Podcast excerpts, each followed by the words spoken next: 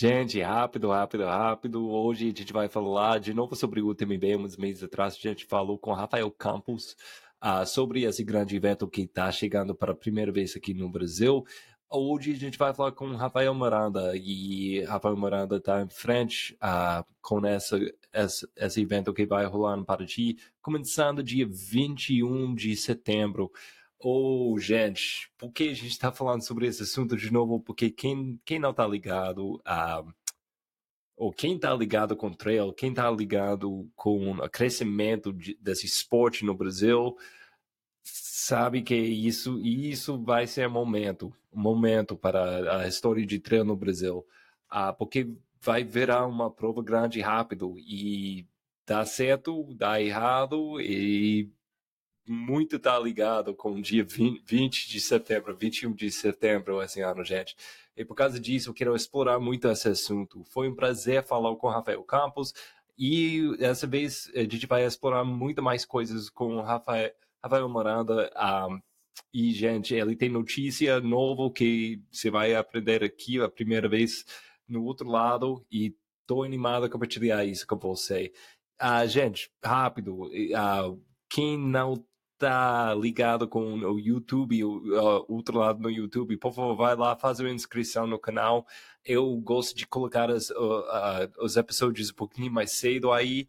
E no YouTube, às vezes quarta-feira, às vezes quinta-feira, às vezes, às vezes terça-feira, você tem que fazer a inscrição e, e ligar as notas, uh, aquela cintozinho eles têm aí, ou, ou, ou aquela para receber as notificações. E você vai ouvir esses episódios um pouquinho mais cedo e ajuda o canal. Uh, quem está ouvindo no Spotify, por favor, deixa um likezinho, deixa assim, as estrelas que você quer deixar, ajuda muito o programa, vai crescendo.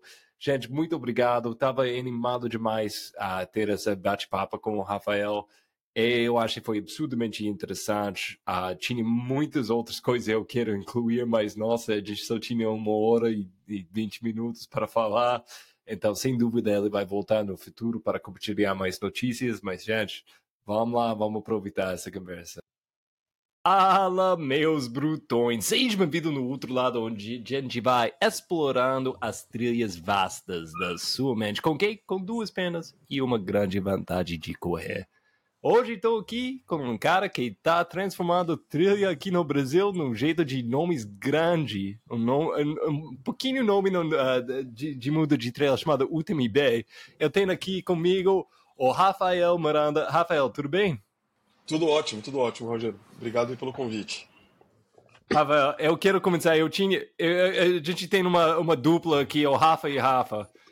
Um, tipo, lidando com o UTMB aqui no Brasil. Você prefere Rafa ou Rafael? Rafa, Rafa, vamos de Rafa. Rafa, vamos com Rafa. E outra, outra Rafa. Ele prefere Rafa ou Rafael? É, entre nós a gente já tá com nome de guerra, né? Campos e Miranda. Ah. Porque ah, okay. dá lá. muita confusão. Dá muita confusão. Então, eu quero começar com você lá na 2019, se não me engano. Você estava fazendo uma prova muito longe do Brasil. É. E o Rafa, ele, quando ele estava no podcast um mês atrás, ele falou um pouquinho sobre essa história, mas eu, eu quero ouvir da, da primeira pessoa de você. que foi essa prova? O que você estava fazendo aí? E o que aconteceu que plantou tantas sementes que a gente está vendo as frutas agora? Maravilha. Essa prova foi, obviamente, certamente fez parte muito, faz parte da história de como o TMB chegou aqui no Brasil. Eu estava lá em Oman, é um país próximo ali ao Emirados Árabes, correndo uma das provas do que era o início do UTMB Road Series, né? Era uma prova by UTMB em Oman. Eu estava correndo uma prova de 100 milhas e nessa prova lá pelos quilômetros 80 eu me deparo, olho para o lado e me deparo com o Michel Poletti, né? Que também estava correndo a prova de 100 milhas e foi um encontro que a gente caminhou ali junto, chegando num PC é, por alguns minutos e foi essa Desculpa, conversa... Quem, quem, não sabe, as Poletes é a família que ah. começou essa, essa, essa, essa marca UTMB, que, que a gente conhece usar. bem agora. Exato. O, Michel Poletti, casado com a Caterine Poletti, são os fundadores da UTMB, eles criaram a marca. A, a... Aliás, está completando 20 anos. Esse ano é um ano especial para a UTMB, né? Tá... Estão celebrando uhum. 20 anos de história. É, esse ano vai ser super legal em Chamonix, tem bastante coisa programada para lá também, inclusive por conta desses 20 anos. Mas voltando para a Alman em 2019, eu, eu, ao lado do Michel Poletti, olho para o lado falo, Michel, Michel Poletti do meu lado, que incrível. É, bati, nossa, primeira frase que eu falei para ele foi: Michel, você é o meu Walt Disney, você criou a minha Disneylândia, porque é, a UTMB para mim já era desde 2014, quando eu corri a primeira vez lá o TCC, que é a prova de 100 km, virou aquela coisa de obsessão, né? Quero os coletes, quero correr todo ano tal. E, e eu me deparar com ele foi, putz, falei, pô, Lete, você não sabe, pô, é um prazer estar aqui do seu lado, que incrível tal. conversamos rapidamente. Nessa conversa surgiu uma, uma brincadeira ali por parte dele, que falou, ah, quem sabe o UTMB um dia não vai pro Brasil? E essa frase, Roger, foi a frase que ela foi determinante para que, que tudo culminasse na, na UTMB aqui em Paraty. E basicamente, dessa frase em diante, foi quando realmente ele plantou a semente na minha cabeça, com, exatamente com essa frase, no meio de uma prova aleatória, né, no meio do nada. Uh, e eu voltei de Oman até o Brasil, no avião, praticamente desenhando. Assim, eu fiquei obcecado pela ideia. Eu falei, nossa, eu vou trazer o TMB para o Brasil, preciso trazer o TMB para o Brasil. Que ideia fantástica. E e ali, finalzinho de 2019, começo de 2020, eu praticamente desenhei o projeto inteiro em dois meses. Fiquei aquele esquema obcecado mesmo com o negócio. Falei, ó, tem, acho que tem uma oportunidade. E comecei a entrar em contato com a UTMB em... Minha primeira resposta do UTMB foi em janeiro de 2020, pra você ter ideia. E ali a gente começou as conversas formais e oficiais de uma possibilidade da, da prova aqui no Brasil, que, que naquele momento não existia Paraty, né? Naquele momento era assim, vamos, fazer, vamos trazer a UTMB para o Brasil, e eu fiquei com a, com a feliz missão aqui de encontrar um lugar neste país tão maravilhoso para fazer uma UTMB. Que não é uma missão difícil, não é uma missão fácil, né, Roger? Você, você conhece já um, um, bocado do país, você sabe que tem muito lugar para se fazer uma prova épica, bonita, legal, bacana e tal. Tem, então... e eu quero explorar esse processo entre essa, essa prova e o momento onde a gente está aqui na véspera da, da, da do nascimento dessa prova, que vai acontecer em setembro. Mas vamos, vamos voltar um pouquinho ainda mais. Que, por que você estava aí em 2019 fazendo essa prova maluco uh, no outro país assim? Que é a sua história uh, de, de, correr e com provas? Legal. Eu, minha história, eu sempre fui um amador, diferente do Campos, que já foi um, um cara ali que já buscou a performance. O Campos é um cara de performance, né? Ele, representa talvez um, um, ele é um dos maiores atletas de corrida de aventura do Brasil, né? então ele tem uma história é, já profissional no, no, no, esporte. Eu, pelo outro lado, estou no lado amador da história. Uh, eu comecei também nas corridas de aventura, em 2004. Então, de 2004 a 2013, basicamente, eu corri aventura, que foi onde eu conheci o Campos como um ídolo, né? Ele, ele é sempre o cara da equipe ali que da Quasar Lontra, que sempre liderava as provas de aventura no Brasil. Então minha, conexão com outdoor começa ali em 2004, 2005. E começou na brincadeira também, viu, Roger? Começou assim, galera do trabalho, eu vou correr uma prova de aventura, que é não sei aonde, é, precisava completar um quarteto. Aí eu fui completar um quarteto, conheci e me apaixonei. E da aventura pro, pro trail, minha primeira prova de trail, vamos dizer assim, é, que eu, oficialmente eu fiz, foi o Eu Cruz, uma prova também super clássica, né, muito conhecida talvez acho que uma das melhores provas de entrada, né? A prova mais comercial. Eu falo assim, a prova mais comercial para um cara correr uma, uma distância longa, né? Porque ela é dividida em três dias, feita para todo mundo acabar, ela tem todo um contexto diferente. Então, ela, ela, é, eu corri ela em 2013 e na sequência, no mesmo ano, eu já corri o La Mission, que foi o primeiro La Mission no Brasil, inclusive, né? Que também é, é paixão à primeira vista, né? Correr na Serra Fina e o La Mission, eu, eu sou, eu tenho eu tenho uma relação com a missão muito grande, assim, porque eu fiquei apaixonado pelo lugar, pela prova. Então, minha história com, com trail se inicia em 2013. E aí eu vou para eu fui sorteado para 2014 correr os 100 km em, em Chamonix. E Chamonix é uma história também. Eu não sei se você teve a oportunidade, Roger, de já é, ir para Chamonix alguma Até vez, mas não. eu vou te falar que é uma coisa transformadora. Assim, ela, ela tem um elemento de atmosfera, né? Um elemento diferente ali. A, a, o contexto da prova é muito diferente. E ali foi um amor à primeira vista. Aí eu tô falando de marca, né? Acho que ali foi um, um momento muito especial para mim. Foi quando eu falei, nossa, na minha vida, eu, eu criei uma meta pessoal para mim assim, eu quero eu, duas coisas. Eu queria correr todo ano ao TMB, mas é difícil, tinha que ser sorteado. Eu tinha, criei uma meta de vida que é ter todos os, todos, todos eu digo, os quatro coletes, né, da UTMB, do TDS. Então, estamos falando de prova de 100 milhas, 140 quilômetros, os 100 quilômetros e os 56 quilômetros. Hoje eu tenho dois desses, desses quatro aqui já na minha coleção. Mas em 2014 eu falei, meu, o que, que é isso? Essa prova é apaixonante. Como é que eu, como é que eu conecto isso com o Oman, Roger? Roger? Eu eu estava obcecado aquela coisa de estratégia de atleta, né? Do amador também tem estratégia nesse sentido, porque o, o atleta de elite tem que fazer uma mega estratégia, mas o amador, se ele quer fazer provas como a Chamonix e outras provas, ele precisa se preparar, precisa correr outras provas anteriores, treino e tal. E eu queria correr o TMB em 2020, a 100 milhas em 2020. E para eu correr, eu precisava correr uma prova de 100 milhas antes, que era essa prova que eu estava fazendo. Então eu escolhi Oman, muito na linha, ah, vou passar férias em algum lugar diferente, vou tentar pegar minha, minha pontuação mínima para tentar um, ser sorteado em 2020.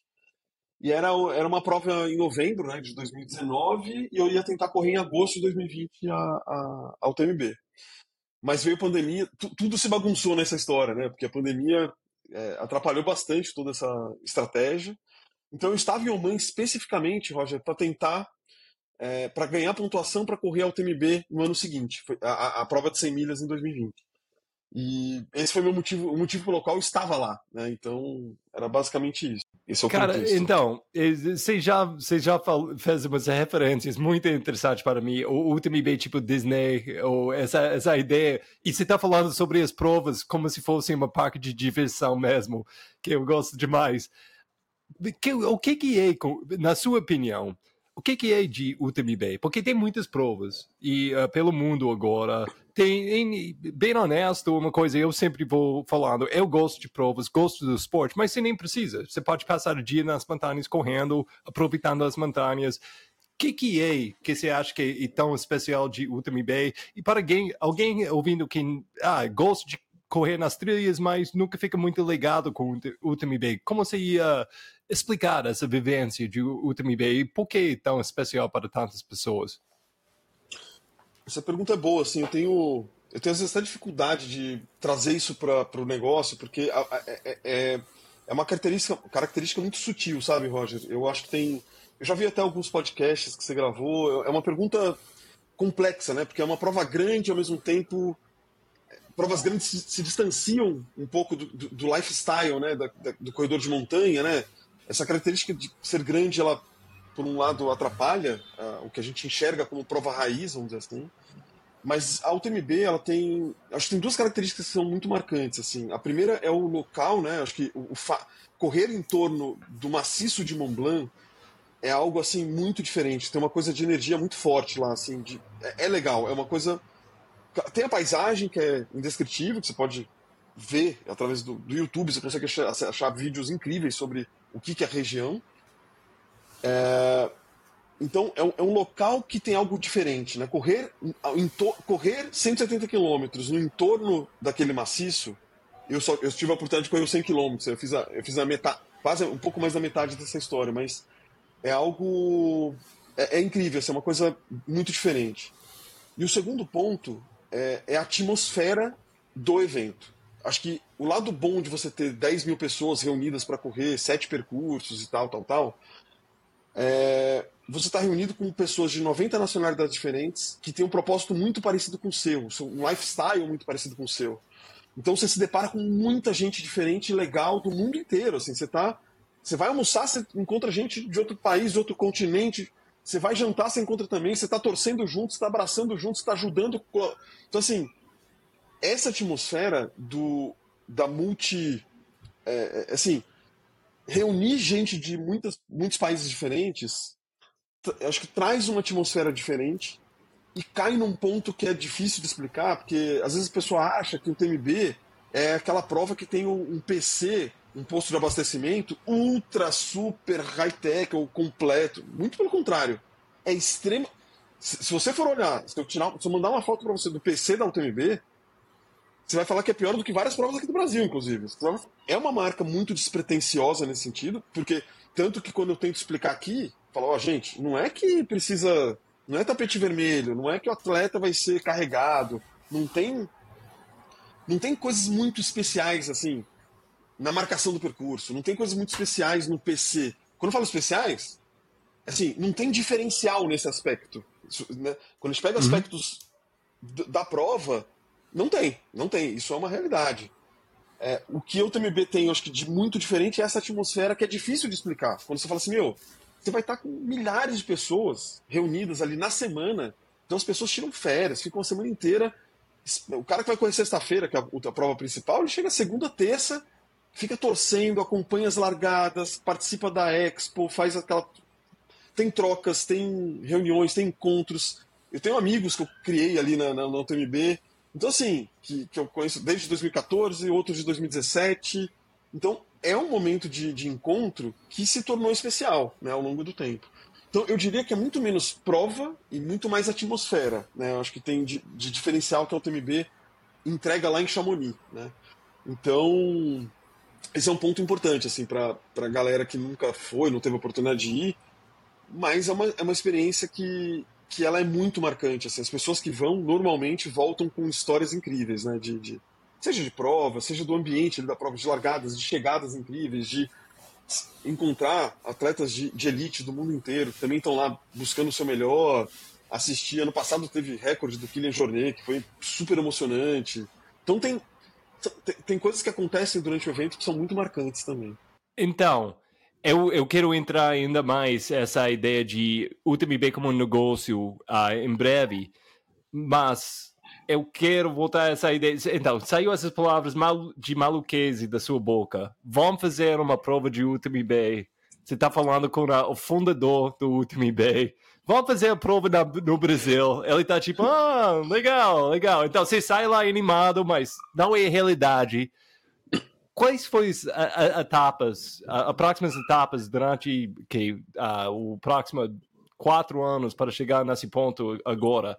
Então, eh, eh, explica para mim como se, se finalizou, ok, vou criar a proposta de Paraty, e depois não foi só tipo, ok, o, o, Michele Paletti falou tipo, oh, vai lá, Rafa, e vai lá achar lugar e me liga em três anos. Não, foi uma competição, eles mandaram pessoas para investigar. Brasil tem a capacidade de, de uh, receber o TMB o qual, qual organizador, foi um processo grande. Então, pode falar um pouquinho sobre isso para mim?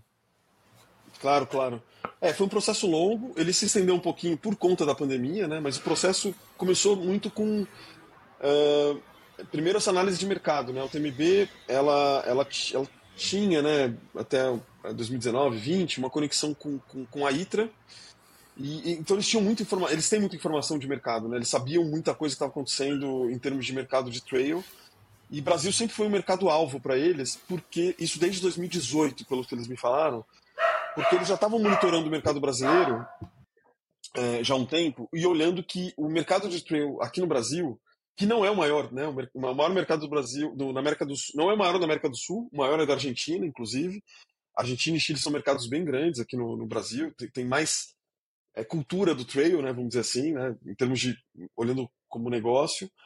E mas o Brasil era um país com maior velocidade de crescimento, assim. Eles viram que tinha muita gente saindo da rua e indo para trilha é, no, nos últimos tempos. E, o Brasil virou ali para eles um ponto, né, tinha uma luzinha acesa ali em cima do Brasil que eles falaram, esse país é um país que a gente precisa dar atenção. Isso antes durante a negociação a gente foi conversando e entendendo.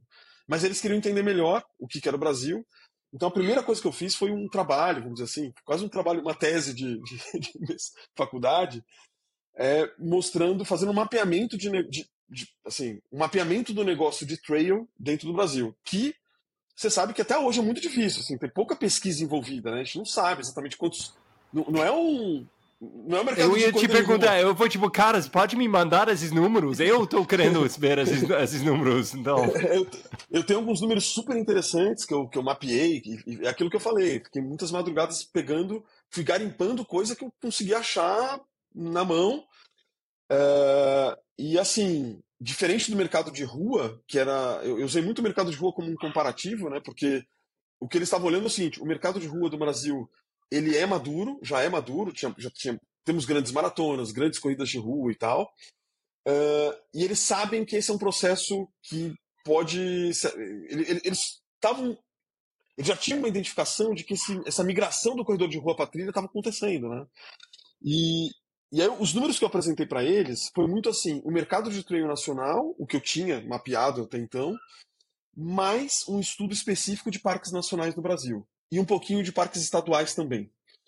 Que era assim, ó, isso aqui é o cenário macro, essas são as provas existentes, são, esses são os grupos. Eu peguei de tudo, tá? Prova conhecida, desconhecida, né? Aquele esquema assim, entrar na, na Adventure Mag, ver calendário de prova e olhando uma por uma, com um esquema manual mesmo, assim, olhando. Trabalho, era um, trabalho era um trabalho de pesquisa, né? Vamos dizer assim. Uh, e aí eu fiz. minha primeira etapa foi construir esse trabalho, Roger, e apresentar esse trabalho para a França. Então, eu fiz um trabalho extenso, era uma apresentação de, sei lá, tinha uns 40, 50 slides, e foi uma apresentação de duas horas, eu explicando o que era Brasil para esses caras, porque eles tinham informação do Brasil muito ali olhando, basicamente, informação de corredores, seja do ITRA, seja de outras provas da UTMB, enfim, olhando brasileiros na UTMB, esse tipo de coisa. Então, é, essa foi a minha primeira entrega. Isso aconteceu em fevereiro, pra você ter ideia, de 2020. Então, em fevereiro, eu já tinha entregue isso. Em mar... Antes da pandemia, né? Então, em março, eu tive mais um mês e meio para definir Paraty. E aí teve um processo muito específico, que é o que eu estava comentando aqui, quão difícil é escolher um lugar legal para fazer prova de treino no Brasil, cara. Porque tem muito lugar legal. Não, não são poucos, assim, são. Cara, são dezenas, na verdade. Você encontra muito lugar bacana. Só que a UTMB tem umas características, né, Roger? Que aí o Rafa Campos até fala um pouquinho no, no papo contigo, que a gente quer pensar muito na experiência do atleta. Então não dá para escolher um lugar que não cabe todo mundo, que o cara vai ter dificuldade ou para chegar, ou para se acomodar. Então isso foi, isso também fez parte dos filtros, né, para a gente escolhendo o destino. É, vou dar um exemplo específico aqui. Chapada Diamantina. Putz, é um lugar maravilhoso. Daria para fazer provas, dá, dá para fazer uma prova incrível na Chapada. Ninguém tem dúvida disso. Mas eu tinha que fazer um estudo meio de médio prazo, Roger. Então, não é que eu tinha que entregar assim, como fazer uma prova ano que vem. De, eu não é assim, como fazer uma prova de trail para mil pessoas em Chapada Diamantina. Não, eu te falo assim, como fazer uma prova de mil pessoas na Chapada Diamantina no ano 1 e como crescer, sei lá, 15% ao ano e como será essa prova em cinco anos. Então, essa prova de mil ia ter, meu, 3 mil pessoas num, num período X. Quando você fazia essa análise de cinco anos, eu excluí muitas, muitos destinos, porque era muito difícil caber uma quantidade de atletas. É, pra você ter ideia, eu comecei o número oficial, o primeiro número que eu usei foi 1.500, tá? O primeiro número oficial, assim, que eu falei, ó, eu acho que uma prova no Brasil tem que ser 1.500 pessoas, que é uma prova, já vai ser uma prova incrível para uma primeira edição e tal. Então a gente começou com um número de 1.500. É, que já era um número, você sabe, você sabe. É, é, eu estava muito pensando assim, ó, 1.500, eu tinha uma certa certeza, vamos dizer assim, que a gente tinha atletas que gostariam de correr uma UTMB no Brasil, né? Que, que teriam mil e poucas pessoas para correr uma prova dessa. Mas quando eu vou fazer o filtro, olhando essas características de quantidade de pessoas, que o destino tinha que comportar, que tinha que ter restaurante suficiente, não poderia ser perrengue para chegar. Aí vou trazer um caso específico da, da UTMB, que é o Ushuaia. A UTMB tinha a prova na Ushuaia, Ushuaia by UTMB, até 2020, acho que, ou 2019 ou 20. Cara, não teve mais por duas características básicas, assim. É, é, é um lugar incrível, ninguém tem dúvida disso, mas a dificuldade para se chegar no Ushuaia, a distância dela de grandes centros, etc., mais questões políticas argentinas fez com que a prova não fosse para frente. É, não deu. E essa, especificamente essa questão de, de, de dificuldade de chegar, também era uma coisa mais ou menos vale para Chapada Diamantina e para vários outros destinos bonitos que a gente tem no Brasil. Então Nossa, eu fui tipo, fazendo um filtro. Uhum. Não, e eu quero falar mais sobre, porque para mim esse filtro é absurdamente interessante, mas eu quero entender, você estava fazendo muita pesquisa pelo mundo, no, no fim, uh, ainda mais no Brasil, para fazer a prova no Brasil, mas você tinha que fazer muita pesquisa de outras provas pelo mundo. E cada país tem condições diferentes, de bons e ruins, para fazer esse, esse, tipo de evento, onde estádio e as montanhas. E, por exemplo, nos Estados Unidos, um grande obstáculo é tem os melhores lugares nos Estados Unidos para ter provas, você nunca vai ter uma prova, porque é uma, é uma terra uh, de conservação da, do governo e eles nunca nunca vai prometer uma, uma, uma, uma prova rolar aí. Então, e na Europa você tem um pouquinho mais de liberdade. No Brasil, as duas coisas que ficam na minha cabeça que é diferente, que obstáculos e, e uh, o, uh, a, propriedade, a propriedade particular. A, a, maioria da propriedade você tem que falar com os donos pe, pela região, que é um grande, grande trabalho. E uh, o diferença é que o Brasil tem para lidar com marcas porque a gente não tem a presente do grande marcas aqui, tipo Roca mesmo, Salimão mesmo. É, tipo, quais, quais coisas você descobriu durante essa surpresa? Que foi, talvez foi uma surpresa para você e ou talvez foi uma surpresa para a França. Para de... Nossa, você pode fazer isso no Brasil? Oh, nossa, você tem isso no Brasil? Você, você, você ouviu isso durante esse processo? É, ouvi um pouco. Você trouxe acho que dois pontos super. Você, você foi. Você é um conhecedor, né? Você é quase um organizador, porque você trouxe elementos realmente específicos, assim, porque é, essa característica do Brasil, essas duas que você trouxe, né? Propriedades particulares e, e, e não ter um mercado. não ter o dinheiro não circula no trail. Essa é uma realidade, né? É isso que você está trazendo e isso é verdade. Isso é um ponto crítico, né? Eventualmente. Vou começar com propriedades particulares, Roger, só para falar um pouquinho disso. É, isso é uma realidade. Aliás, esse é um dos motivos pelo qual a gente ainda não divulgou os arquivos GPX, porque putz, passa por algumas propriedades particulares que a gente está terminando de negociar, que a gente está ainda, né, ainda fazendo as últimas negociações e tal. A gente, divulgar o GPX pode ser um risco até para o atleta, né? A gente não quer que pessoas passem no meio de propriedade particular é, e falem, ah, não, estou treinando para o TMB, e o cara, pô, os caras já liberaram, né? Fica aquela coisa estranha. Então, a propriedade particular é uma realidade. É, mas é uma realidade, isso é interessante. Cada região do Brasil tem sua característica, mas a gente lá tá. É, tivemos problemas com, com outro proprietário, desvia a prova aqui, passa por outro lado e tal, vai se resolvendo. Mas acho que na maioria dos casos, Roger, é, um, é uma questão que é fácil de resolver no sentido assim, com uma conversa boa, antecipada, sabe? Você conversando, explicando, contando a história, 90% dos proprietários já nos deram ok, a gente está super bem com relação a esse tópico. Isso, pelo menos, estou falando especificamente de Paraty, né? com a região ali da Bocaina. E grandes marcas, acho que é um, talvez seja um dos principais pontos. Né? Isso aí é, isso é quase essencial. Né? E quando a gente se comparar com os Estados Unidos, então, que é um mercado que você conhece bem, você é de lá, é, a diferença é abissal. Né? O, assim, o, o, assim, o mercado é incomparável, esse é o primeiro ponto. É, e a gente tem um dinheiro circulando de verdade em provas de verdade, no sentido assim. É, e, e, as provas não são muito grandes por conta disso, né? Isso também é uma diferença. O pessoal acha, ah, tem muito dinheiro prova. Não. Cara, provas de 2 mil atletas, os Estados Unidos tem essa característica de não ter provas muito volumosas de atletas. Não é essa, não é essa pegada, né? Na média tem muito menos atleta do que acho que na Europa, inclusive, né? Isso é um ponto interessante. Uh, então, assim, eu me deparei com esse problema mas eu vou colocar um ponto importante aqui. Isso, eu acho que a UTMB está abrindo muitas portas com relação a isso aqui no Brasil. Eu acho que assim, a placa UTMB, até o presente momento, eu posso dizer que ela abriu muita porta. Eu sentei com muitos bancos, sentei com muitas empresas grandes, estou conversando com algumas enormes assim agora, inclusive. E isso, isso eu tenho certeza que está conectado com, com o, UTMB Group que fez com que isso fosse possível. Né? E esse é um objetivo da UTMB. É... E ela, não, ela, ela, ela viu que o mercado brasileiro era muito amador, ela detectou esse ponto. Esse era um ponto que já estava no radar deles. Existe muito amadorismo, e no, amadorismo não significa que são provas ruins, não é isso. Existe muito espaço para se profissionalizar. É jovem, é, é jovem, muito mais jovem aqui do que em outros países. Exatamente. E eles se colocaram numa, num ponto que é o seguinte, Rafa, é o seguinte, um dos objetivos que você tem é amadurecer esse mercado, acelerar o processo de amadurecimento desse mercado, fazer as coisas melhorarem para todo mundo, não é só para o TMB. Então, a ideia é que isso seja um game changer pra, daqui para frente, para que as marcas olhem de maneira diferente para o trail é, a partir da UTMB. Não, a gente não quer, a gente quer ser despretensioso, mas ao mesmo tempo a gente tem uma a gente também tem objetivos de negócio aqui no sentido de meu, dá para esse mercado crescer bastante nos próximos cinco anos. E a UTMB está abrindo portas. Eu já posso te falar. Eu tenho certeza que eu tenho certeza que em um ou dois anos vários outros organizadores vão ter relações com marcas que eles nunca tinham antes. Isso eu tenho, isso eu tenho certeza absoluta do que eu estou falando, porque eu já estou falando sobre isso com algumas marcas. E, e, e, o mercado de trail não é só o TMB, obviamente. O mercado de trail é muito mais. Eu depende.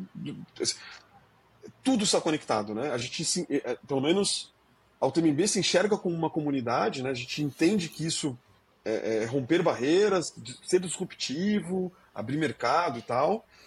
É, e isso vai acontecer. Isso assim é uma coisa que já está, eu, eu, diria assim, isso já está bem encaminhado nesse sentido, sabe, de que é, as coisas podem mudar daqui para frente. Eu tive ótimas reuniões com relação a esse tema, tá, de, de dinheiro circulando. Isso não acontece da noite por dia, né? Vocês sabem muito bem. Isso é um processo que está se iniciando agora, né? É, é o que você falou. É um mercado jovem e a gente está aqui para ser mais um elemento para tornar ele um pouco mais adulto, né? A gente é só um, uma, uma, peça nesse quebra-cabeça. Uh, isso não tem a ver com tamanho de prova, com isso não tem a ver com ah temos x mil inscritos, não tem nada a ver com isso.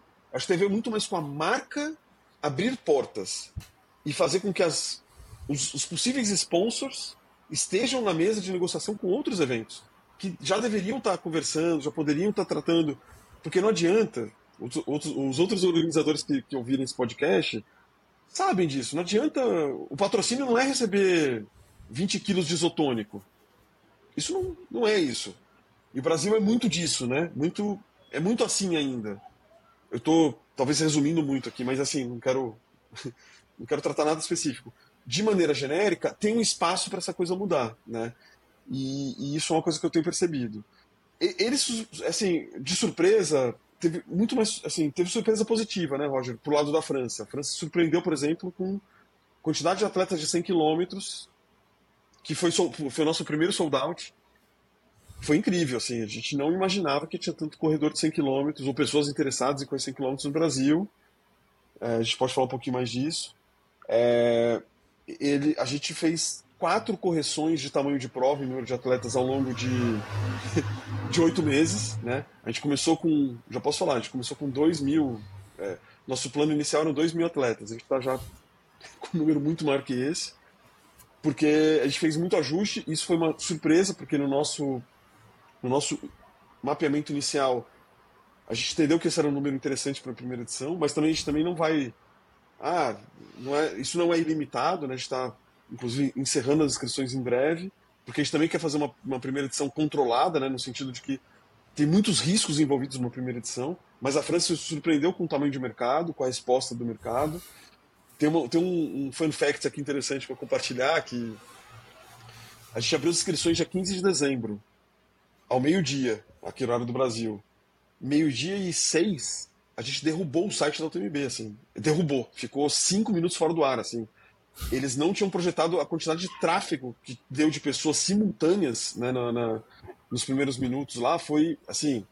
A gente ficou. A gente teve um blackout, acho que de cinco minutos, até eles fazerem um ajuste de, de demanda lá de, de acesso ao site. Mas foi um negócio assim.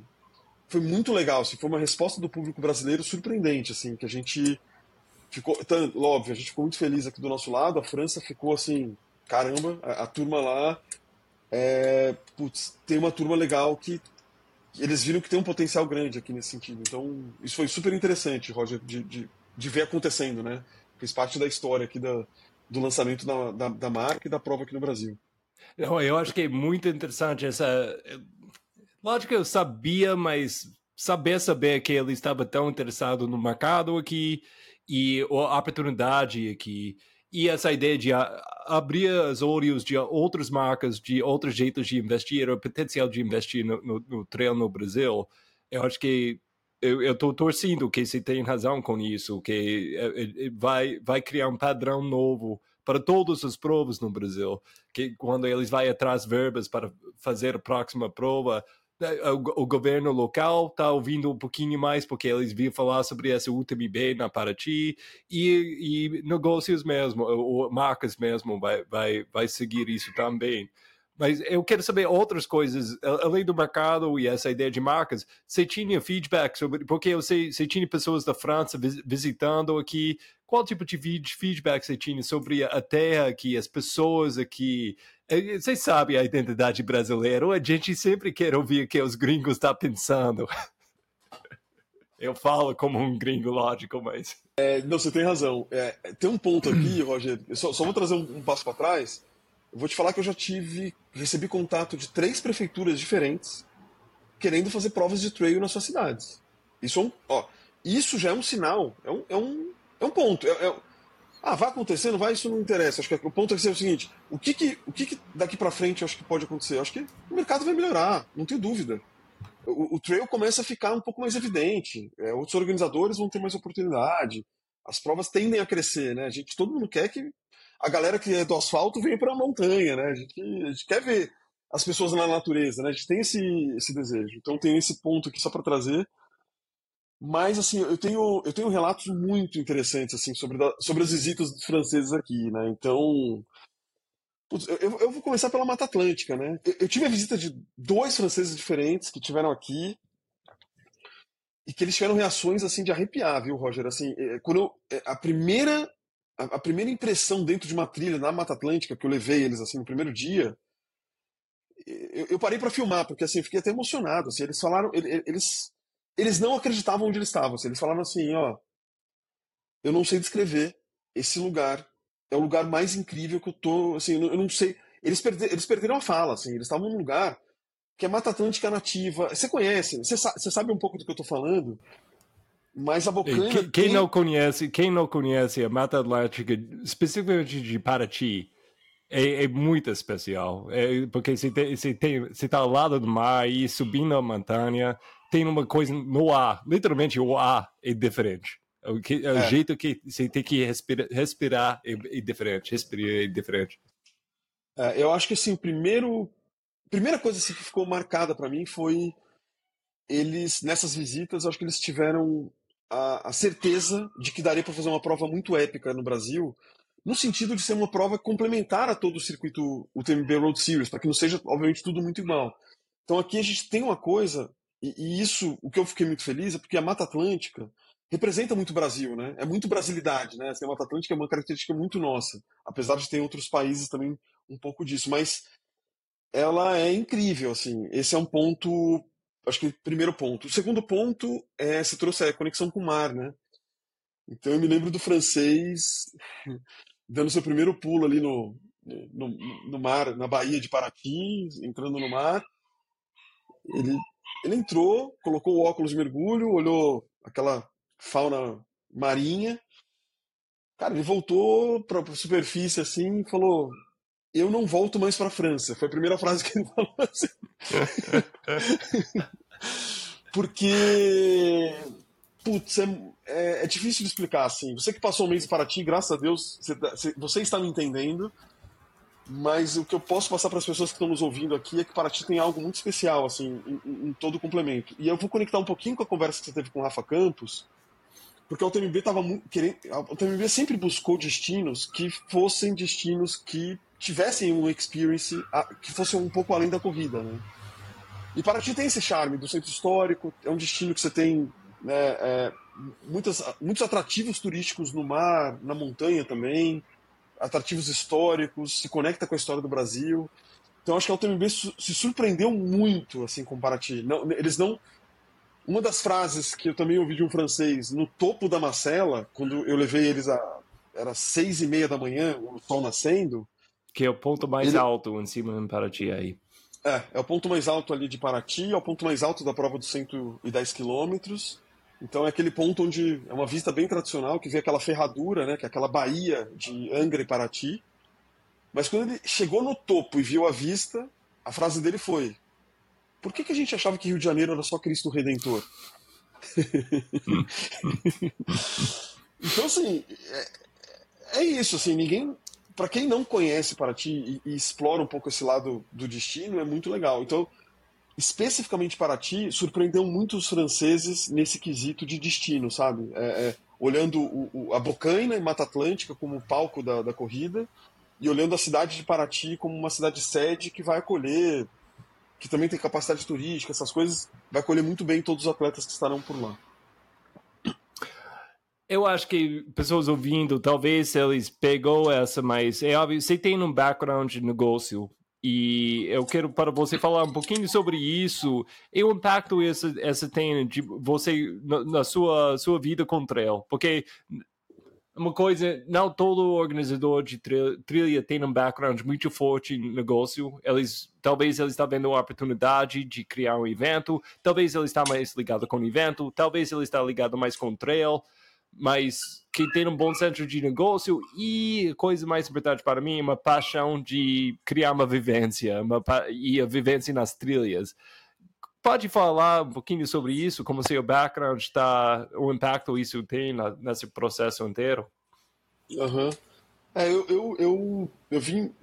Eu sou engenheiro, né? Eu sou engenheiro civil de formação e minha formação profissional ela vem do mundo corporativo. Eu trabalhei quase 15 anos num banco, aqui no Brasil, um banco nacional, e ali foi toda minha escola de, de, de profissional foi lá, e então tive muito contato com o mundo corporativo ali, que para mim foi uma grande escola, né? Isso me trouxe.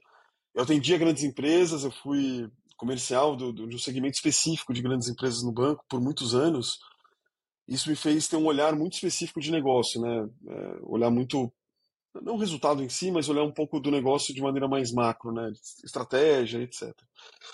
Uh, de lá, 15 é, anos em banco, e na sequência eu, eu caí no mundo empreendedor, Roger, é, saindo de banco, indo para um grupo de chamado Le Manju, que é um restaurante é, em São Paulo, que virou um grupo depois de, de restaurantes, cafeterias e, e, e produtos, produtos também, tinha uma fábrica, e eu toquei esse negócio por quase seis anos, né? Fiquei seis anos empreendendo, é, e, foi um choque, né? Sair, sair do banco, né, do ar-condicionado e cair na economia real é um choque gigantesco. Assim, quando você vai empreender mesmo, você sai do, do, da sua zona de conforto, né? Da, da sua CLT e eu investi, virei sócio, sócio executivo dessa marca e fiquei ali de 2015 a 2000 e, foi até 2019, praticamente, 2020. Uh, então minha formação empreendedora foi muito dentro desse grupo, tá, Roger? E ali eu tive uma conexão muito grande com é, o empreendedorismo e o meio ambiente. O Le Manjour é um restaurante saudável, orgânico, então a gente estava muito conectado com economia circular, pequenos produtores. A gente, era, a gente era um restaurante high-end, vamos dizer assim, mas que tinha. A gente sempre teve uma visão olhando alimentação orgânica, que era o nosso foco, né, o nosso grande foco, e fomentando muito pequenos produtores. Eu sempre me conectei muito com o meio ambiente, eu sempre conectei com até, até por coincidência, fornecedor da, da, de Jussaí, da Mata Atlântica. Então, eu sempre tive uma conexão muito grande com esse é, universo da, de saudabilidade, que se conecta de maneira indireta com o esporte, né, vamos dizer assim. Né? Então, meu mundo sempre foi é, conectado com isso. E, e ali, é, foi ali que eu, eu, também aprendi muito essa conexão com marcas. Né? Então, a gente teve muito, a gente organizei muita coisa ali dentro do Lemanju, desde eventos, desde conexão com é, globais, que eram os nossos clientes. Então, eu tive um, um, processo de, de networking especificamente muito legal. E isso foi super importante e fundamental. Foi assim, eu diria que foi fundamental para eu estar. Tá, para eu estar tá aqui hoje, assim, conseguindo tocar esse, esse projeto da Paraty Brasil. Uh, então, meu background está nisso, né? Banco, olhando essa, esse, essa coisa mais corporativa da, da, da coisa, e o Grupo Lemanju, olhando esse universo mais empreendedor e conexão com o meio ambiente, é, saudabilidade, sustentabilidade, que foi sempre o nosso pilar, né? Então, a, a, a missão do Lemanju é, era... É, a, a, missão era, né? É, mudar a vida do planeta e das pessoas através do alimento, né? Essa era a missão do Lemanju. E, e a do Paraty Brasil é mudar, mudar é mudar o, a, a, vida do planeta e das pessoas através do esporte. Né? Então, é isso. A gente sabe que o esporte pode mudar muita coisa. A placa UTMB, nesse sentido, tem me ajudado muito. Então, tem um projeto social que eu estou fazendo em Paraty super legal. Um dia a gente pode conversar sobre isso. Então, estou pegando pequenos produtores, estou falando com comunidade quilombola, comunidade indígena. Eu tenho muitas ações rolando em paralelo que antes de ficar divulgando, a gente estava muito mais executando, né, criando assim as coisas e, e fazendo a diferença. O que eu aprendi no Le é isso, cara. Antes do blá, né, antes de ficar falando, a gente tem que fazer as coisas, fazer acontecer e fazer a vida das pessoas mudarem, né, para melhor. Então, vamos entrar. Eu quero ouvir mais detalhes aqui, até o quanto você está confortável falar, porque eu sei, você, mais ou menos três anos, você está mais ou menos morando em Paraty, preparando coisas, conhecendo as pessoas aí. Eu vou falar, para mim, é uma coisa absurdamente importante essa ideia de economia local, uh, e, e quando você vai ligando coisas com montanha também, e, e se, tá, se, se tem uma situação interessante, se tem uma, uma prova absurdamente internacional do outro país, você está ganhando muitas verbas de fora, mas na mesma hora você quer ter um impacto forte na economia local. Porque, na minha opinião, se você não ganha os donos das empresas na Paraty, as donas e as pessoas local, o quilombo local, as pessoas que moram lá, se você não ganha eles, essa, essa prova vai ser um desastre, bem, bem honesto. Eu, tipo, eu Sim. já vi várias provas assim, onde eles entram com essa ideia: olha, a gente vai virar uma prova internacional, a gente vai virar grande, mas eles, eles esquecem as o, o, coisas mais básicas, que, na minha opinião, é criar ligações fortes com as pessoas das montanhas daí, que moram aí, e a economia aí. Então, pode falar um pouquinho sobre sua vivência com a economia de, de Paraty, as pessoas aí? Sim, sim. É, isso foi pilar principal. É... Eu vou começar pelo final, mas eu vou discorrer bem. Assim, só para você ter ideia, a gente virou, dentro do circuito da UTMB, é... das 36 provas, né? A gente virou uma. A, a gente é a referência em, nas ações de, do pilar ambiental, para você ter ideia. É a gente que vai apresentar na UTMB desse ano, no, no press, isso é isso é o spoiler do spoiler. É, no press conference do, do, desse ano, a gente foi a, quase, a, acho que a única, a gente mais uma prova do circuito, a falar da prova. Na verdade, a gente vai falar da prova, né? a gente vai falar das nossas ações com relação ao meio ambiente. E isso já chamou a atenção da própria UTMB. Falou: caraca, numa primeira edição você já tá. Tô, porque assim, eu eu acredito de verdade. Não é que eu não é papo, assim, eu acredito de verdade nisso que você falou. Eu tenho que ter um impacto na vida das pessoas. E, e e Paraty, Paraty tem um calendário de eventos, Roger, muito vasto, muito vasto mesmo, super extenso. Tem muito evento acontecendo, cultural, social, esportivo e tal. E Paraty sofre muito com essa, com essa dor que você trouxe aí, de eventos que chegam com uma característica um pouco exploratória, né? Vem, arma as tendas e vai embora, né? É, não estou falando que os eventos fazem isso, mas é essa visão que o paratiense tem e eles não gostam disso. Eles têm uma, e eu, eu já vim com uma visão bem diferente e eu conquistei já no, nas primeiras reuniões, assim, com a prefeitura, com o trade local. Eu já falei, ó, gente, aqui é o seguinte, eu já vou contratar 60% do staff é local, no mínimo. Já começa assim. Eu quero fazer treinamento nas escolas, eu quero ter um projeto social. Eu estou treinando seis atletas. Vou falar um, um, pouquinho do projeto do programa que a gente tem. Chama, é, o projeto se chama é, Caissara Chamonix. Né? Caiçara é, é, são, as pessoas de, são as pessoas que nascem na, na praia. Né? Caiçara é, típica, é o típico paratiense. Então, por que, que chama Caiçara Chamonix? Porque eu tenho seis atletas paratienses, nascidos, vividos e criados em Paraty, três homens e três mulheres, e que eu, tô, eu, tô dando, eu dei inscrição, estou dando treinamento, nutrição, vou dar equipamento para eles, para correrem agora a nossa prova de setembro, e um deles eu vou bancar toda a viagem para Chamonix 2024. Então a gente vai ter um paratiense em Chamonix o ano que vem, que é o meu sonho, é a coisa mais emocionante que eu acho que eu vou fazer. Para mim, é a, maior, é, é, é a, coisa mais legal que eu estou fazendo nesse projeto. É essa, assim, é, é, muito emocionante falar isso, assim, porque eu não consigo imaginar um paratiense cruzando a linha de chegada em Chamonix. Meu, para mim é, é um sonho, né? Desculpa, como você como você está escolhendo essas pessoas e, e, e, como você vai escolher a pessoa que vai para a França? As, as pessoas foram escolhidas pela, em conjunto com a Secretaria de Esportes local da, da Prefeitura e junto com alguns atletas locais paratienses. Já foi escolhido, isso foi em dezembro, janeiro do, dezembro do ano passado, agora janeiro. O programa começou em janeiro, já desse ano, então foi escolha. Não foi um comitê, mas uma espécie de comitê, né? Algumas pessoas foram indicando, a gente foi selecionando. E a pessoa que vai ser escolhida vai ser um conjunto de coisas, né? Foi como a, a dinâmica dela ao longo desses meses de treinamento, enquanto ela se engajou, quanto ela treinou, quanto ela realmente se entregou para o projeto, né?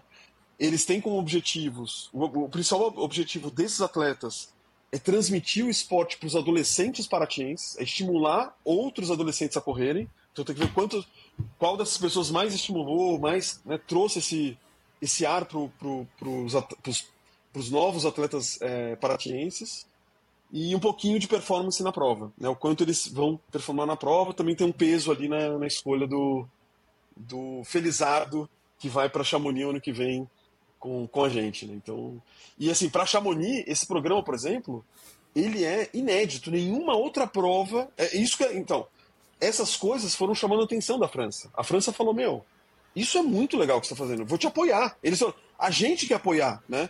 Então foram iniciativas tipo essa, eu tô trazendo essa que é a mais marcante, tá, Roger, para compartilhar com você.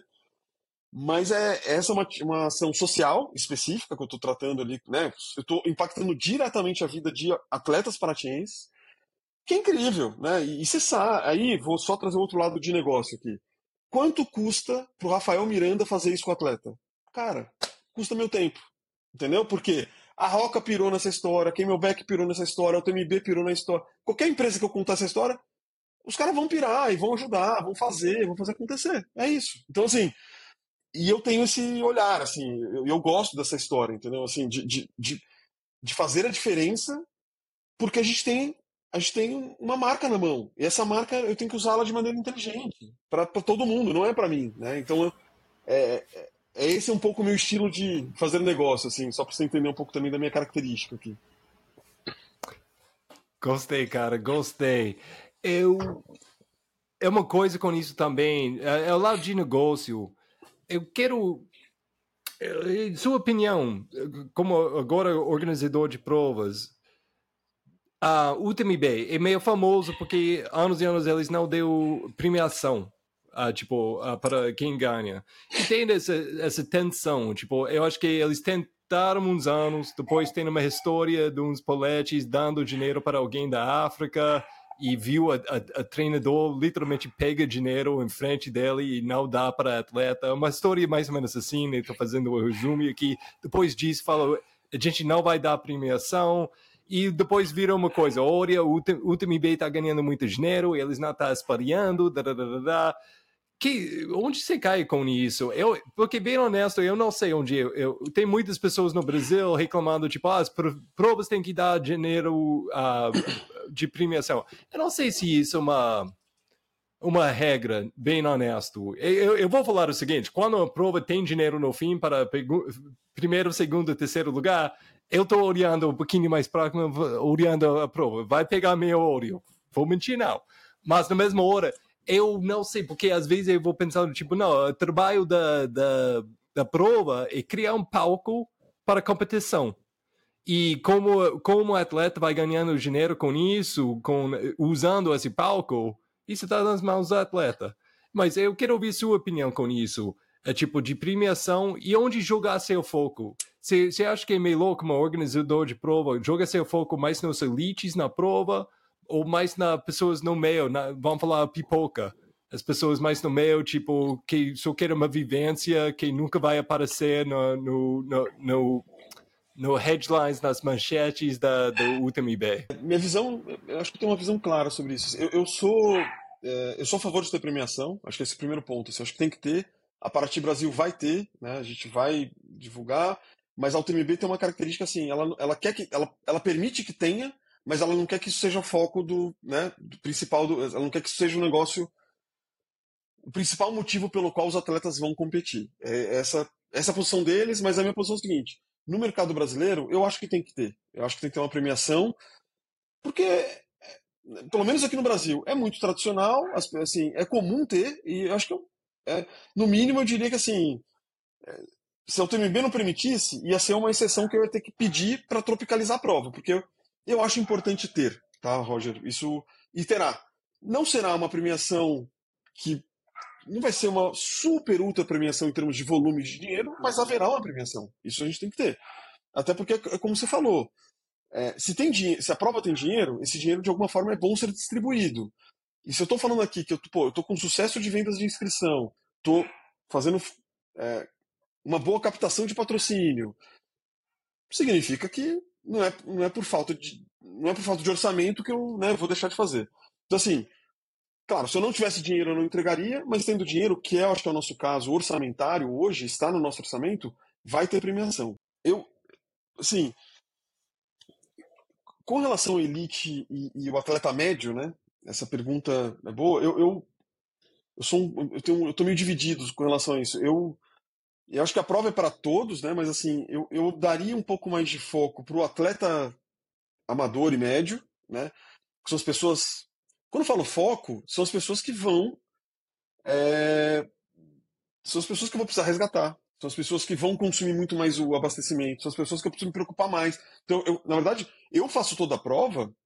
Toda estimativa de prova é baseada, é baseada no atleta médio, ou no último, né? Que a gente fica pensando, ah, qual horário que fecha o PC? Qual hora, quanto de comida? Então, assim, é, a prova ela é mais ou menos desenhada para o atleta médio. Quando a gente for olhar assim pelo, pelo, pela perspectiva de projeto, ela é feita para o atleta médio.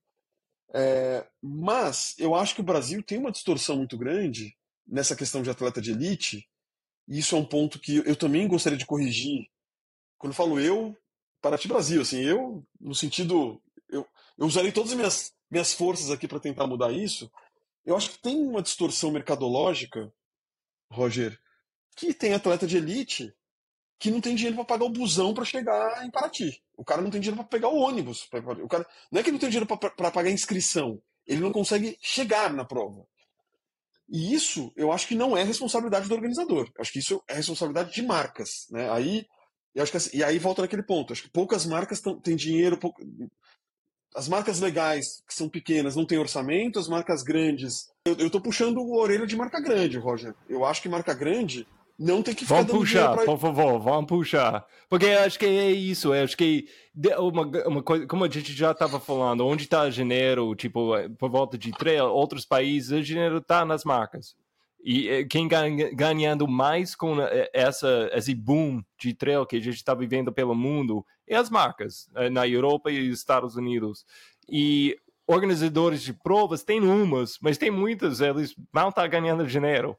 Então, para mim, eu, às vezes eu fico, quando pessoas vão reclamando, tipo, ainda nos Estados Unidos, na Europa, aqui no Brasil, reclamando que o organizador não está pagando premiação boa, não está pagando X extra. É, tipo, a gente não sabe. Bem honesto, isso é uma conversa, a gente pode abrir muitas portas com isso. Eu acho que seria uma vantagem de muitos organizadores de provas de ser absurdamente transparente.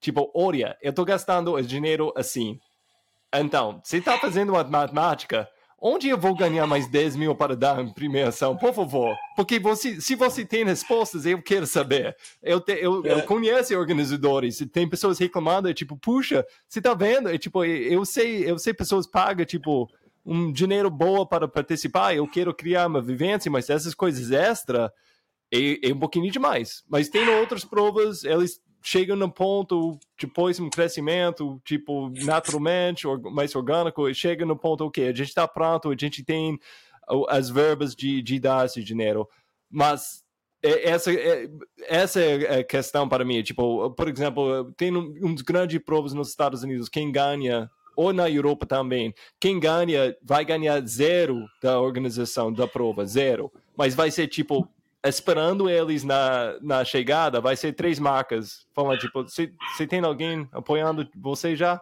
Tipo, o que, que você quer fazer com a gente? E, e, isso a gente não tem aqui. Isso a gente não tem. E, e, mas eu acho que tem um ponto.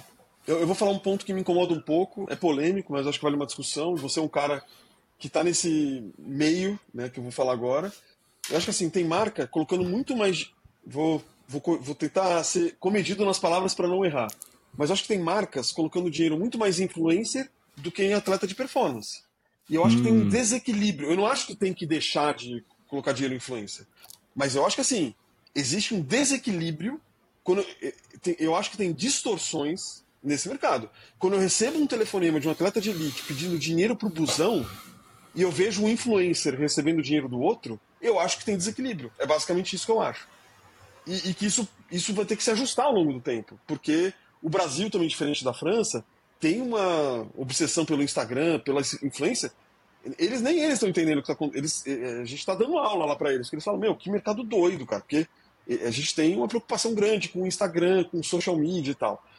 O meu ponto, voltando na questão de marcas, e não quero polemizar nada, e também não quero que ninguém. Eu, que, eu quero, dinheiro. vamos lá, eu quero, vamos é, lá, Rafa. É, Você tem mais não, três horas. a questão toda é, é, é, é, isso. Ter, ter um influencer de um lado, que tudo bem, é um garoto propaganda, uma garota propaganda, que, que tem seu trabalho, que isso é, é, digno, é genuíno, tá tudo em ordem. O problema é que, o problema é que tem atletas de elite que deveriam ter, deveriam, na minha opinião, deveriam estar sendo tratados de maneiras diferentes. É isso.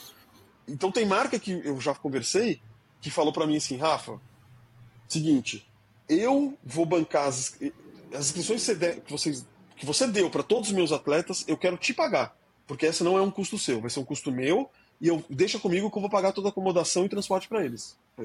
É isso. Porque, cara, não dá para ficar. Eu, cara, eu organizo.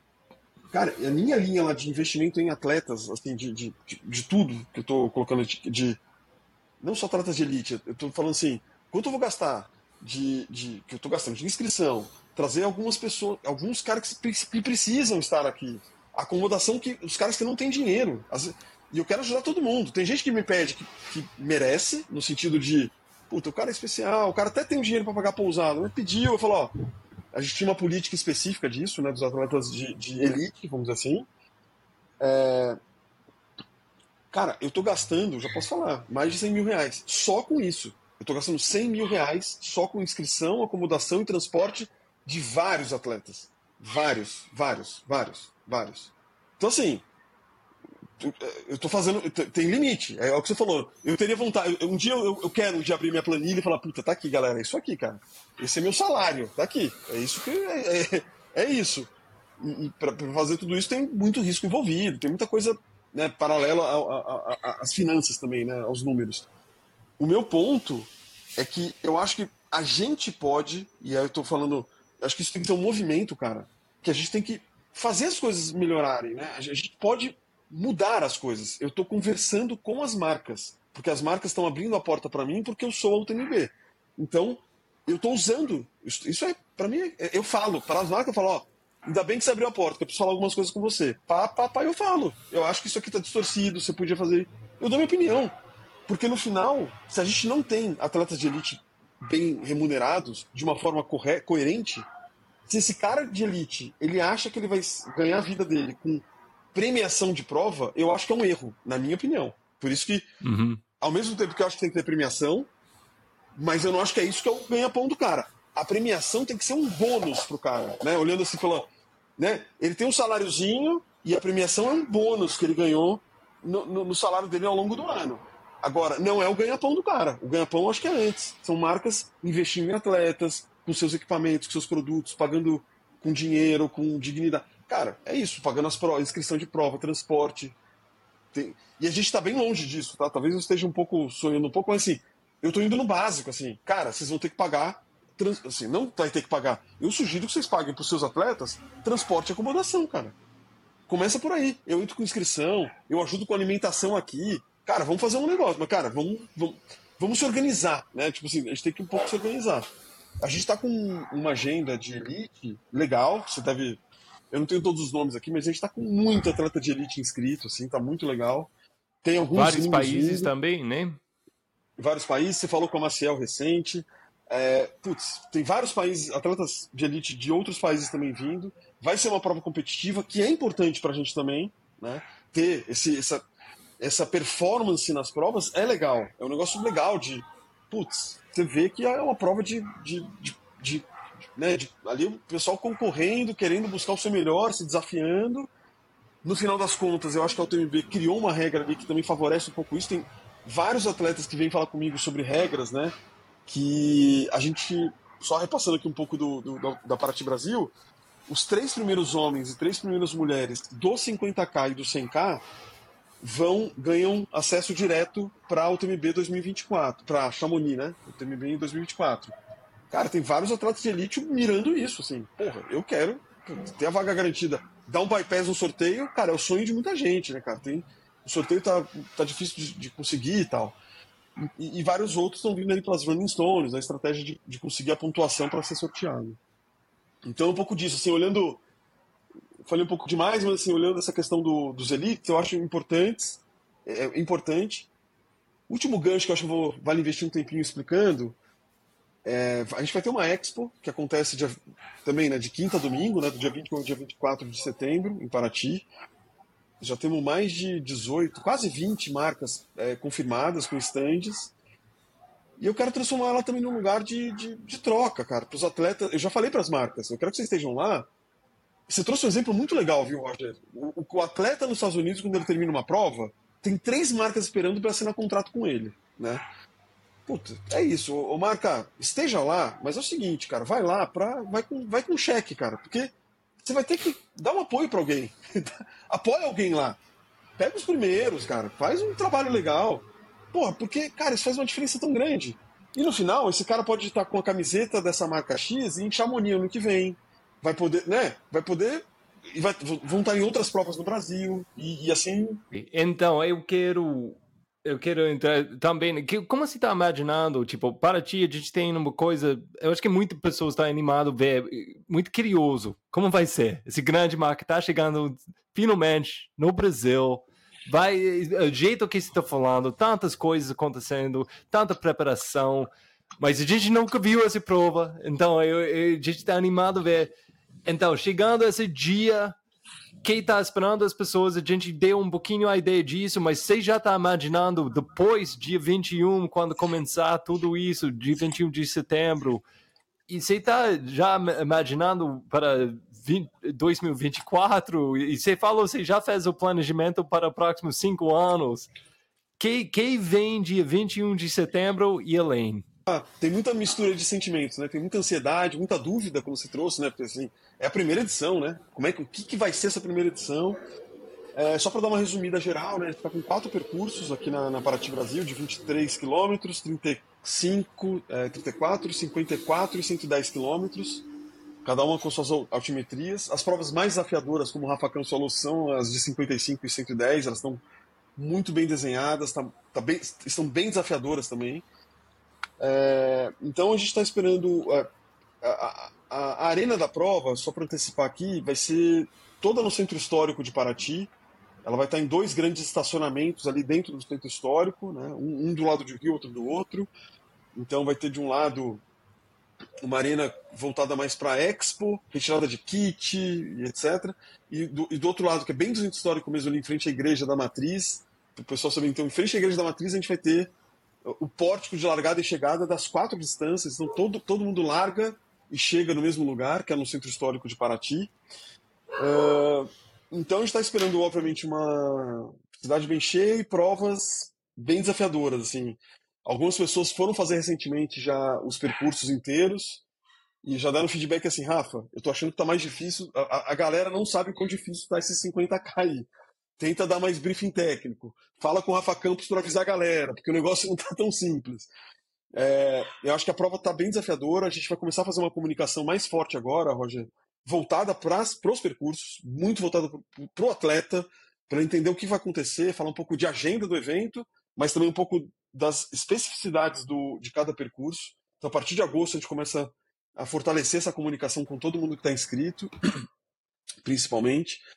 E e assim, eu já vi que pela nossa primeira prova já está mostrando que o Brasil tem muito mais corredor de, de longa distância que a gente imaginava e que a França imaginava também, né?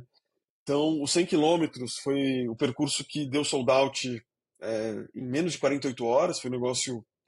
Foi surpreendente. Foi surpreendente. Foi uma coisa assim. É, realmente inesperada, né? A gente não tinha mapeado isso dessa forma, né? Nos pegou aqui no, de, de calça curta. Então, Rafa, você quer dizer trouxe... 2024, 100 milhas, 100 milhas? Tá... Temos já um estudo, já está no forno, então a gente... Você que é um amante das 100 milhas, Roger, eu vou te dizer que virão boas notícias. Eu já posso dizer o seguinte, teremos boas notícias para vocês, amantes das 100 milhas, porque... Ah, que bom! É, é. Eu aceito, mas eu quero saber mais. Então, em breve, a gente vai já falar um pouquinho mais sobre isso também. Então, a, a, a gente viu que aqui na América do Sul, também é um negócio legal para falar de negócio, né? A gente vai ser a maior prova, a maior, a maior prova da UTMB na América do Sul, então isso também está sendo um negócio super bacana para gente.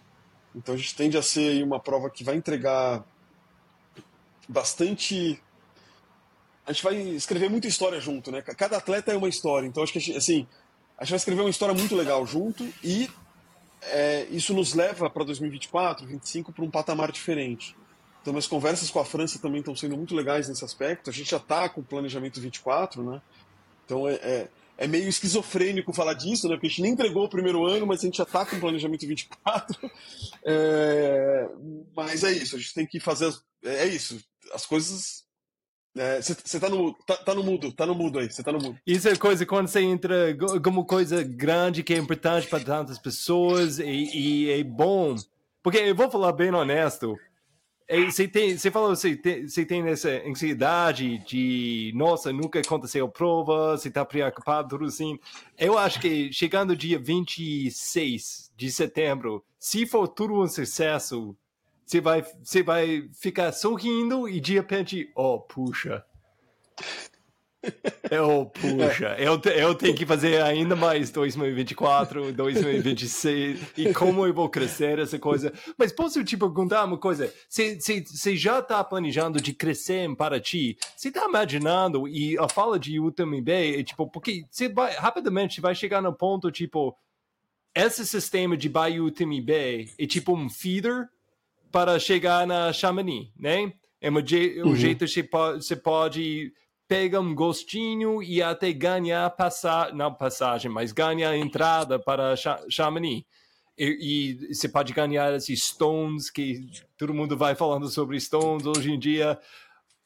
Você está imaginando, vai chegar ao ponto tipo rápido, onde a gente precisa mais UTMB Brasil, ou mais provas no Brasil, by UTMB Brasil, tipo, mais, só para entrar essa prova na Paraty, é tipo, a gente vai precisar mais provas pequenas para entrar essa prova maior em Paraty? É, tem, tem essa conversa está rolando agora, Roger, você, você teve a visão, sua visão está perfeita, assim, a gente está exatamente nessa conversa, porque é um mercado que está a, a, a, gente está surfando uma onda, todo mundo junto, né? Muito legal, né? Do trail, né? No Brasil, especificamente, que é o que você falou, a gente é, ainda é um adolescente aqui, a gente é muito jovem. Então, a gente está exatamente nessa conversa, tem espaço para uma para uma segunda prova, cabe no Brasil, a gente já sabe disso, já é, é tá, isso já é um, um, dado, né? Claro que a gente precisa realizar uma prova, concretizar, mas assim, hoje, olhando em termos de projeções, a gente já vê que, que existe um espaço para uma segunda prova. E, e essas conversas estão rolando no paralelo. Então, a gente a está muito. A gente está querendo ser muito, pelo menos, um pé no chão. A gente está querendo ser pé no chão. O Rafa é muito pé no chão, né? De, primeiro concretizar a primeira, para depois se aprofundar nesses planejamentos de do, do ano 2, ano 3. Mas eu não consigo, não tem, não tem como eu esperar, né? As minhas reuniões acontecem semanalmente lá com a turma, eu tenho que. A gente, a gente é, é pauta, não tem como a gente não conversar sobre isso. Então a gente conversa, estamos falando, tem espaço. E, e, e, Paraty vai ser um grande laboratório. Acho que as pessoas vão terminar a prova de Paraty, vai ter um gostinho sim da UTMB, acho que dessa atmosfera. Lembrando que a gente está com quase 30 atletas de 30 nacionalidades diferentes, então a gente vai ter um pouco desse, desse, dessa pegada internacional né, no nosso evento. Claro que muito, muitos desses internacionais são nossos irmãos aqui da América do Sul, é, mas tem gente de quase todos os continentes, incluindo África, tem da Oceania. É, tem, temos todos os continentes. A gente tem África, Oceania, tem Ásia, Europa e América do Norte. Então, assim, América do Sul. Então, poxa, vai ser, uma, vai ser um encontro legal. Vai ser um encontro que vai trazer uma atmosfera diferente e traz um pouco daquilo que eu falei do gostinho de Chamonix, né? Eu acho que é, é, é uma prova que vai ter muita brasilidade também. A gente, a gente tá adaptando muita coisa aqui para o Brasil, né? Então, mas tiveram surpresa. Ah, tem um negócio interessante, por exemplo, na, na Europa é super comum os voluntários, né? O trabalho voluntário lá é muito comum. Bom, em Chamonix tem fila de espera. Assim, é, tem, tem sorteio, sorteio não, tem, tem um funil lá, né, para ver quem vai trabalhar de voluntário. É, tem muito voluntário lá. Coisa que culturalmente no Brasil isso não existe, né? Então é. Não, não, não, não tem. Mas a França falou assim, põe, vê o que, que acontece e tal. 80 inscritos, que é putz, cara, eu fiquei, eu fiquei surpreso. Falei, não, não vai ter, esquece, no Brasil não funciona. Cara, 80 pessoas, é bastante, gente. É muito legal, assim. Então tem coisas que estão acontecendo que é, também foram surpresas positivas, né? Que, que a gente começa a mudar algumas coisas, que eu acho que é uma prova esperada que traz muita coisa legal nesse sentido também, né? É, o desafio aumenta, claro, a gente está super ansioso aqui do nosso lado de, de, querer entregar um negócio legal. Entregar o, o, arroz com feijão super bem temperado, assim, vai ter uma prova que não vai faltar água, não vai ter erro de marcação, vai ser uma prova com uma arena bonitinha, vai ser uma arena... A gente vai ter uma área de retirada de kit bem feita, organizada, sabe assim, a gente está fazendo tudo para que seja uma prova dessa magnitude completinha, né? Que a galera fala assim, porra, tô aqui na UTMB, e essa prova marcou, porque, meu, poxa, eu saí do centro histórico, rodei na Mata Atlântica, que é incrível. Cheguei aqui, pude comer num restaurante maravilhoso. dia seguinte eu passei no saco do Mamanguá. Pô, o cara teve uma experiência legal ali, uns 3, 4, 5 dias de, de evento, né? Então, é, a UTMB tá ansiosa, assim. Eu soube que lá na França teve briga para saber quem que ia ser o francês que ia trabalhar aqui na nossa prova, né? Pessoal, todo mundo queria vir trabalhar do Brasil, né? Cachaça, não sei o quê. Então eu falei, ó, que, vem, todo mundo, mas ó, vai ter que trabalhar, né?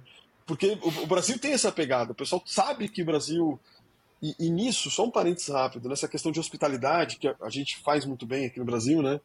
É, seja com gringo, seja com o próprio brasileiro, é... A Argentina foi muito bem. A prova da Argentina foi muito legal. Muito, assim, eu diria que foi nota 10 assim, em hospitalidade. Eles tiveram uma.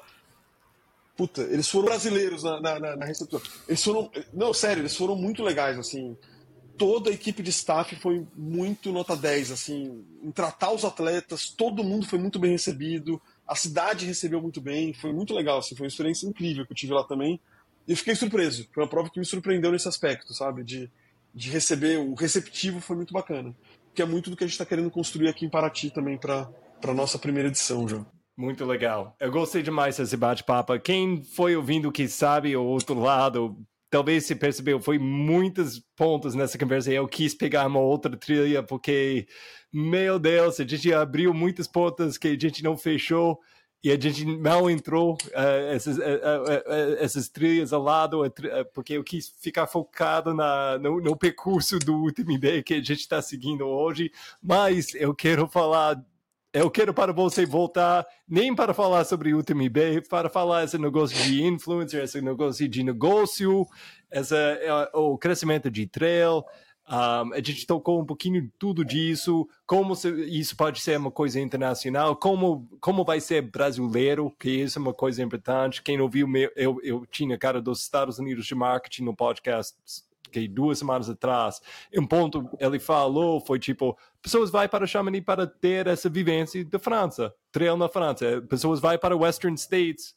para viver essa, essa vivência do ultra nos Estados Unidos mas que o Brasil tem que fazer e, e, e, ficar com a identidade. A gente não pode fingir a gente está Chamonix. A gente não pode fingir a gente está Estados Unidos. A gente tem que ser trail brasileiro aqui.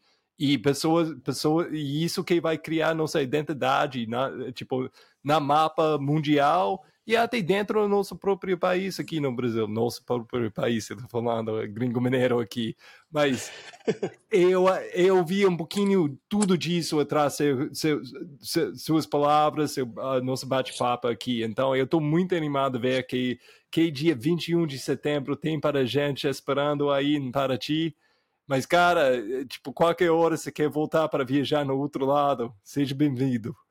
Poxa, eu, vai ser um prazer voltar aqui. Eu tenho acompanhado o seu podcast, Roger. Você traz temas muito legais. Você tem um, uma, um formato aqui de, de, de, bater papo, não é nem uma entrevista, é uma conversa muito legal. Você sabe conduzir muito bem e, e, e os temas são legais. Você está sempre explorando. É, você, você, você, sempre dá uma, uma, uma saidinha para as trilhas paralelas ali para né, dar uma olhada. Muito obrigado pelo, pelo convite e, e tenho certeza que eu voltarei aí para conversar mais contigo. Muito bom, cara. Estou aqui te esperando para viajar de novo. Abraço forte, meu irmão. Abraço, valeu.